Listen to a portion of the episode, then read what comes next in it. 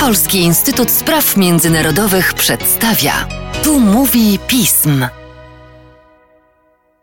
Tu mówi pism. Przy mikrofonie Mateusz Józwiak, a wraz ze mną znakomity duet ekspercki, analitycy do spraw Unii Europejskiej Marta Makowska oraz Melchior Szczepanik. Cześć Wam. Cześć. Cześć. Tak jak wspominałem w ostatnim podcaście, koniec roku to dobry czas na podsumowanie. Zacznijmy więc tę rozmowę od spojrzenia na najważniejsze wydarzenia mijającego roku w Unii Europejskiej. Jakie były jej sukcesy oraz porażki?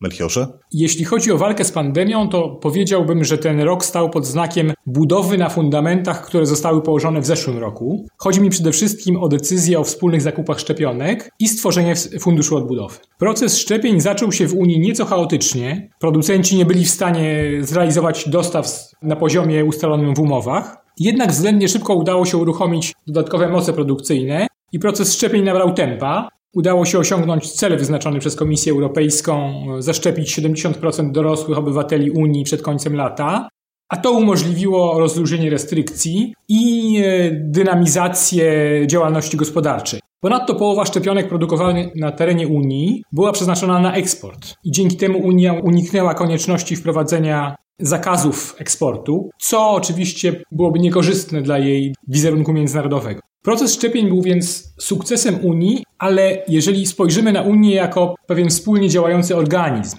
Natomiast jeśli zejdziemy na poziom państw członkowskich, to tutaj sytuacja wygląda nieco gorzej. Wielu państwom Europy Środkowo-Wschodniej do dziś nie udało się przekonać do szczepień znacznej grupy obywateli. Bułgaria zaszczepiła zaledwie 30%, Rumunia niecałe 50%, Słowacja 55%.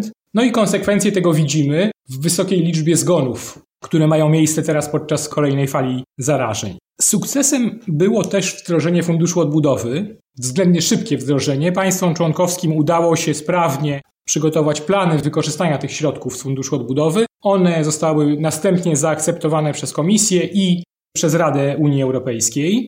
W efekcie latem pierwsze państwa członkowskie otrzymywały już zaliczki na poczet realizacji projektów i Komisja Europejska ocenia, że wykorzystanie tych środków do 2024 roku powiększy PKB państw członkowskich o około 1%, w niektórych przypadkach więcej, nawet do 4%. Ale tutaj w tym przypadku, podobnie jak w przypadku szczepień, mamy do, do czynienia z pewnymi skazami na obrazie, który jest ogólnie pozytywny. A tą skazą jest spór, e, utrzymujący się spór między Komisją Europejską a, a dwoma państwami, Polską i Węgrami, w kwestii praworządności. I ten spór wiąże się z, czy spowodował, e, uniemożliwił tym państwom otrzymanie środków z Funduszu Odbudowy. Ja z kolei opowiem, jak to wygląda na linii transformacji cyfrowej i transformacji zielonej, czyli tego Europejskiego Zielonego Ładu. Ten rok obfitował w działania Unii Europejskiej, zwłaszcza Komisji Europejskiej, związane z transformacją cyfrową. Jasne jest, że pandemia na to też wpłynęła, ponieważ wyciągnięte zostały wnioski z zeszłego roku i e, w dobie lockdownów, tego kiedy nasze życie codzienne zmieniło się bardzo i, i ludzie zostawali w domach, gospodarka przeszła na takie bardziej cyfrowe tory w przyspieszonym, w turbotempie. No i tak, w tym roku Komisja Europejska opublikowała przede wszystkim Cyfrowy Kompas 2030. Nagrywaliśmy o tym podcast w kwietniu. Serdecznie polecamy. Tak, zdecydowanie polecamy. E, tam znalazł się, już nie dublując tego, o czym rozmawialiśmy, znalazł się zestaw mierzalnych wskaźników transformacji cyfrowej w obszarze społeczeństwa, tego, że trzeba ludzi wyposażyć w kompetencje cyfrowe, trzeba zwiększyć liczbę informatyków, w obszarze stricte biznesowym, w obszarze wykorzystania nowych technologii i w obszarze internetu szerokopasmowego itd. Tak to jest dokument, który można ocenić pozytywnie jako sukces, natomiast tak naprawdę pełen sukces będziemy mogli oczywiście ocenić w 2030 roku. I po drodze, patrząc jak ten plan, y, który sobie Unia Europejska zakładała, jest realizowany i czy te wskaźniki, te cele, które sobie Unia założyła, czy one są w ogóle osiągalne, realne i czy przede wszystkim są realne na poziomie wszystkich państw unijnych, bo wiemy, nie jest to tajemnica, że w obszarze cyfryzacji, co wiemy między innymi na podstawie takiego wskaźnika DESI, który jest wydawany co roku, taki raport dotyczący stopnia cyfryzacji, te państwa cyfryzują się w bardzo różnym stopniu i tutaj podstawowym wyzwaniem jest, żeby cyfryzowały się wszystkie państwa. Ponadto poza kompasem cyfrowym.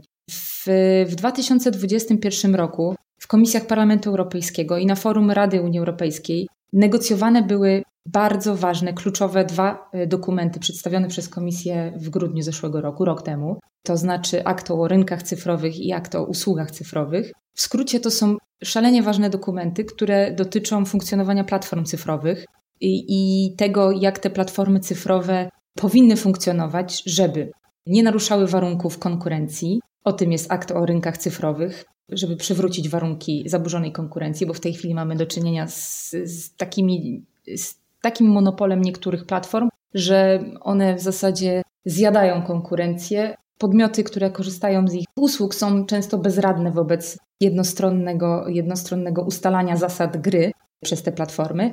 Druga kwestia, akt o usługach cyfrowych to jest z kolei dokument, który zwiększa odpowiedzialność tych największych platform za treści, które one tam prezentują.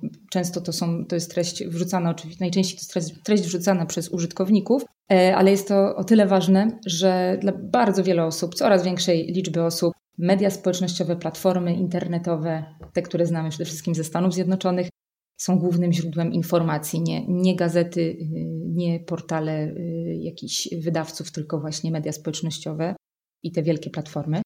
Trzeba pochwalić, wydaje mi się, przede wszystkim parlament za tempo prac nad tymi, nad tymi dwoma dokumentami. W tej chwili akt o rynkach cyfrowych został przegłosowany, mandat do negocjacji w tak zwanym trilogu z komisją i z, i z państwami członkowskimi został przegłosowany w ostatnich dniach. I w przyszłym roku, być może za prezydencji francuskiej, uda się doprowadzić tę legislację do końca, co będzie oznaczało poważny krok w regulacji platform. Raz jeszcze powiem.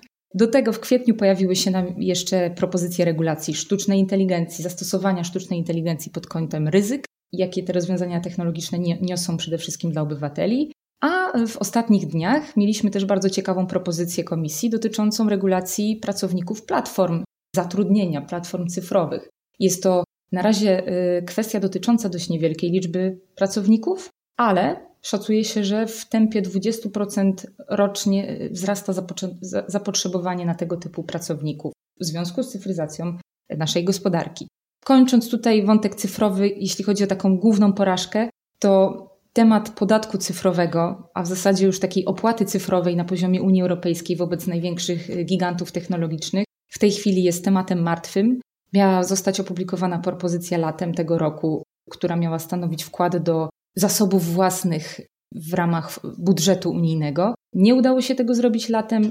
Miała być ta propozycja przesunięta na koniec roku, ale ostatecznie również się nie doczekaliśmy i nie wiemy tak naprawdę, kiedy i na ile realne jest to, że, że ta propozycja się wkrótce pojawi. Dwa słowa jeszcze o transformacji zielonej. Tutaj ten rok był przede wszystkim rokiem pod hasłem pakietu Fit for 55. Wszystkie kraje unijne pod koniec zeszłego roku zgodziły się na 55% celu redukcji emisji gazów cieplarnianych do 2030 roku. 55% to jest względem roku 1990. Warto dodać, że od lipca tego roku też zaczęły obowiązywać rozporządzenia o europejskim prawie klimatycznym. I to wszystko to jest jeszcze temat, yy, musi się tutaj jeszcze skrystalizować. Państwa członkowskie muszą dojść jeszcze każde pojedynczo do tego, jak one będą ten cel dokładnie realizować. I co możemy na ten moment powiedzieć jeśli mielibyśmy określić bilans, czy to jest sukces, czy porażka, to moglibyśmy sobie na pewno życzyć, żeby tempo ustalania tych szczegółów, dochodzenia do neutralności klimatycznej Unii Europejskiej było zdecydowanie szybsze, żeby państwa członkowskie działały tutaj ambitniej i, i sprawniej. To ja jeszcze pozwolę sobie na koniec dorzucić taki mniej optymistyczny element. Mam wrażenie, że problemy migracyjne pozostają piętą achillesową Unii Europejskiej. Oczywiście wydarzeń na granicy z Białorusią nie można jednoznacznie określić jako, jako porażkę Unii, bo jednak Łukaszence nie udało się skutecznie szantażować Unii, a, wręcz przeciwnie, rozszerzono sankcje wobec Białorusi. Ale y, białoruskiemu dyktatorowi udało się jednak wprowadzić pewien chaos w działania Unii Europejskiej, wywołał napięcia zarówno między państwami członkowskimi, jak i wewnątrz państw członkowskich. Mam wrażenie, że to pokazuje, że Taki każdy nagły wzrost przepływów migracyjnych to jest sytuacja, która względnie łatwo może wprowadzić w Unię w stan turbulencji. Nie sposób się nie zgodzić. E, ponadto, nawiązując do wypowiedzi Marty, chciałbym powiedzieć, że wątek cyfrowy to tylko wierzchołek góry lodowej, jeżeli chodzi o pilne unijne sprawy. Wspomnieliście o wspólnych zakupach szczepionek, o funduszu odbudowy, o rosnącej determinacji w sprawach klimatycznych. W związku z tym można powiedzieć, że wyzwania związane z pandemią skłoniły państwa do zacieśniania współpracy, podobnie jak miało to miejsce już kilka razy w przeszłości w związku z różnymi kryzysami. A więc, czy kryzys pandemiczny jest takim katalizatorem ściślejszej współpracy? Jeśli chodzi o kwestie związane z przeciwdziałaniem pandemii, to rzeczywiście powiedziałbym, że triumfuje logika integracyjna. Dominuje przekonanie, że współpraca i koordynacja działań przynosi korzyści. Najjaskrawszym przykładem są, są szczepionki. Przedstawiciele mniejszych państw przyznają, że bez wspólnych zakupów nie mieliby szans na uzyskanie względnie szybko dużej e, liczby dawek. Poza tym porozumienie wokół paszportów szczepionkowych, czyli pewna koordynacja działań państw członkowskich, znacznie ułatwiło swobodę przemieszczania się i zwłaszcza państwom ciągnącym e, dochody z turystyki pozwoliło odrobić, czy częściowo odrobić straty z zeszłego roku. Nie wydaje się jednak, by przekonanie o konieczności współpracy w sytuacjach kryzysowych zachęciło państwa członkowskie do zmian instytucjonalnych w Unii, czy pogłębienia integracji gospodarczej czy politycznej. Co prawda, rysuje się na horyzoncie wspólna polityka fiskalna. Być może za kilka lat powstanie kolejny fundusz stworzony dzięki, dzięki euroobligacjom. I nie ma jednak konsensusu w Unii Europejskiej w kwestii ponownego wykorzystania wspólnego długu. I choć na przykład rząd Niemiec chce rozmawiać o zmianie traktatów, to wiele państw z dużą rezerwą podchodzi do tego postulatu. Więc powiedziałbym, że, że ta dynamika integracyjna jest znacznie słabsza, jeśli chodzi właśnie o takie głębsze zmiany instytucjonalne, polityczne. Jak najbardziej się zgadzam. Dodam tylko, że ten kryzys też ma wymiar globalny i Unia Europejska dostosowuje się do tego, co się, co się dzieje na poziomie globalnym. Rośnie rywalizacja pomiędzy USA a Chinami, zwiększa się protekcjonizm po obu tych stronach. I Unia Europejska próbuje gdzieś w tej układance z siebie odnaleźć. I stąd pojawiła się innymi koncepcja autonomii, otwartej autonomii strategicznej, która jest taką koncepcją, że Unia Europejska próbuje pozostać w obecnym, w obecnym świecie orędowniczką wolnego handlu, ale jednak dąży do modyfikacji jego reguł. I tutaj państwa członkowskie mają rosnącą świadomość tego, tych wyzwań, które się pojawiają, które wynikają z tego narastającego protekcjonizmu i można nawet zaryzykować stwierdzenie, nie wiem, końca globalizacji takiej, jaką znamy. I tutaj y, przyjęły z, z aprobatą dokument tego roku, w tym roku sporządzony przez Komisję Europejską w postaci aktualizacji strategii przemysłowej, w którym to komisja skupiła się na przeprowadzeniu audytu, podsumowania tak naprawdę audytu, który przeprowadzała mocnych i słabych stron gospodarki unijnej, wskazała, gdzie ta gospodarka jest słaba i zachęciła państwa członkowskie do ściślejszej współpracy no i ta współpraca rzeczywiście ma miejsce. To jest współpraca celowa, która jest związana z, właśnie z, ze świadomością tego, że jeżeli nie będziemy współpracować chociażby w kwestiach zapóźnienia technologicznego, nie będziemy tworzyć sojuszy w takich obszarach jak nowe technologie, jak, jak zautomatyzowany przemysł, jak komputery kwantowe, przyszłość, przyszłość też obliczeń i dzia szeregu działań związanych z nowymi technologiami, to pozostaniemy w tyle i nasze gospodarki przestaną być konkurencyjne i to się oczywiście przełoży na znaczące pogorszenie sytuacji obywateli w Unii Europejskiej. Ale oczywiście, też tutaj podam taki przykład bardzo świeży. Państwa członkowskie oczywiście mają w tym wszystkim swoje y, różne wizje i odmienne interesy. Na przykład y, na dniach, w ostatnich dniach, Komisja Europejska opublikowała propozycję takiego instrumentu na, rzecz, na rzecz zwalczania środków przymusu gospodarczego.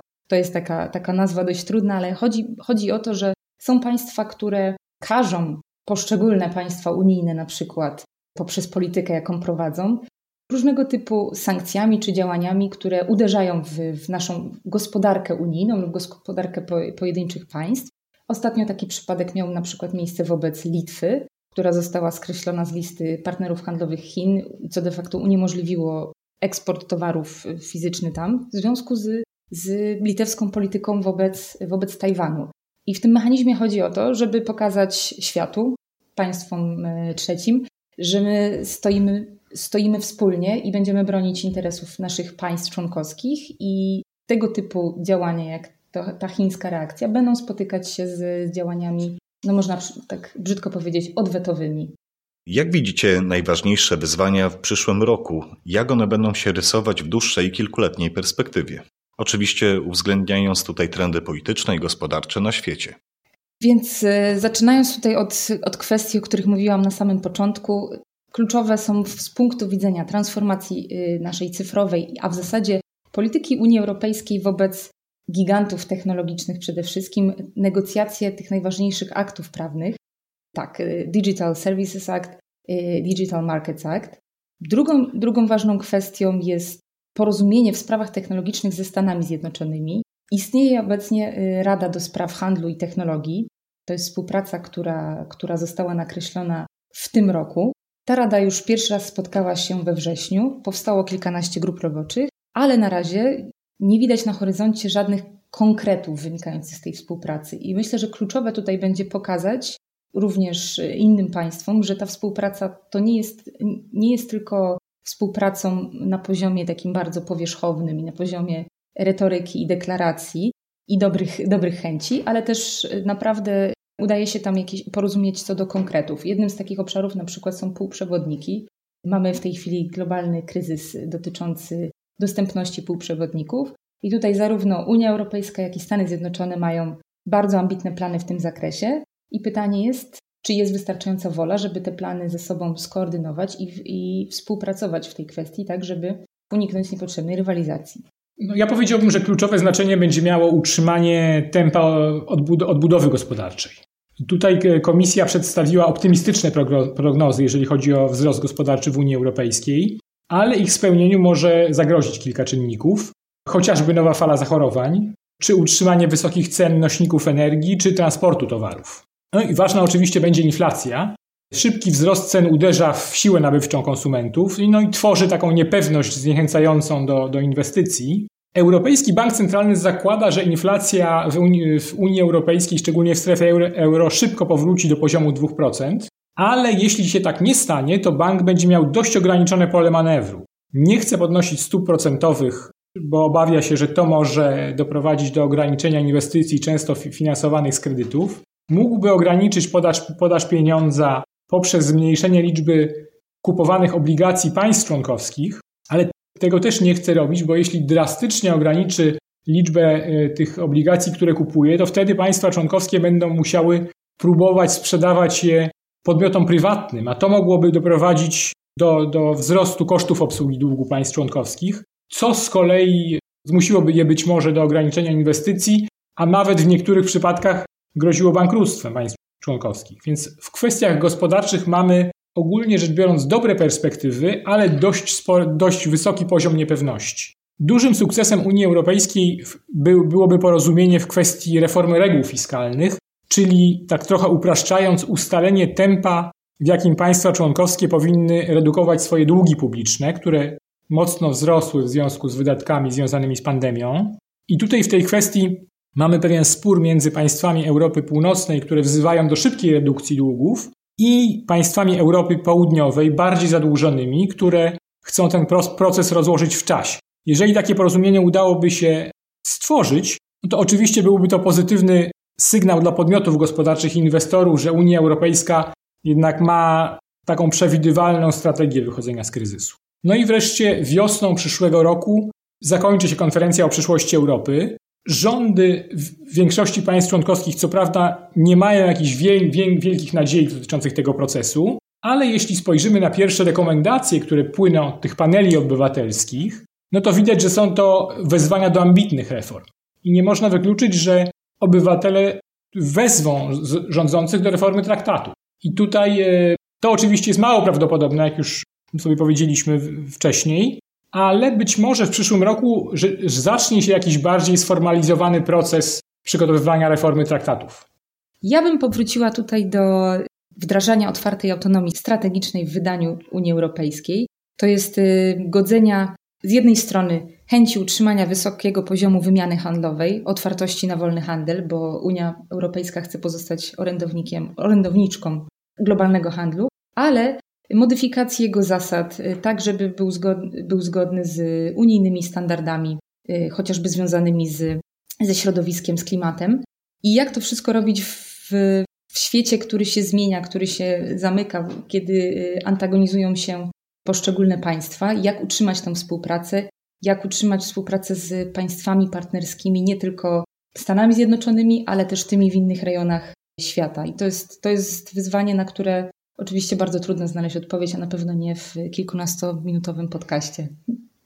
Mam jednak nadzieję, że w przyszłym 2020 będziemy mieli wiele okazji do tego, aby z jednej strony analizować to, co było, ale z drugiej strony omawiać sprawy bieżące i to, co przed nami. Tymczasem dziękuję Wam za dzisiejszy podcast. Dzięki. Dzięki. A Państwa zachęcam do śledzenia naszej strony internetowej, czytania najnowszych biletynów i komentarzy, śledzenia mediów społecznościowych i cóż, do usłyszenia.